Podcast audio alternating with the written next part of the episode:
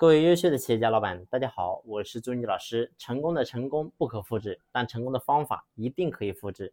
我过去呢就该分享过，我的现在你会发现各个行业经营压力越来越大，其实导致这种局面的根本原因，就是因为各个行业越来越饱和。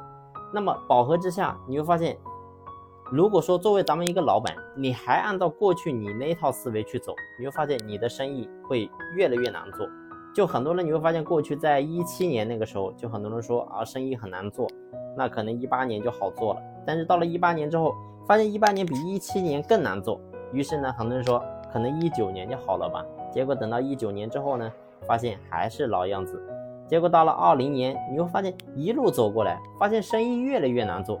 正好呢又遇到疫情，所以呢生意越来越难做。作为咱们一个老板，你要理解。整个世界其实它的能量，它是不会变的。也就是说，你会发现所有的金钱也好，所有的这些财富也好，它是总量是没有变化的，甚至呢可能还有增加。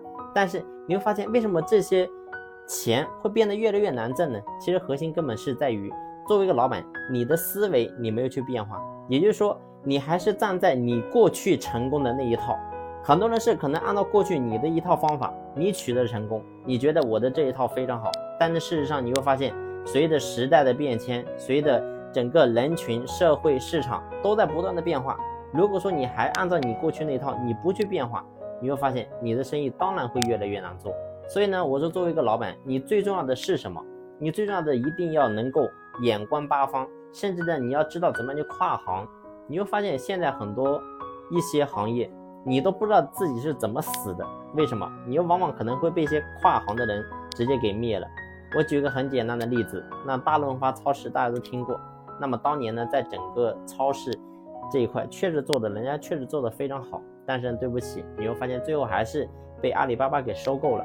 那么当时呢，大润发的这个老板就说了句话，他说：“我在这个跟超市这些同行打了一辈子，我都可以把他们给。”干掉，但是对不起，你会发现我却输给了整个时代。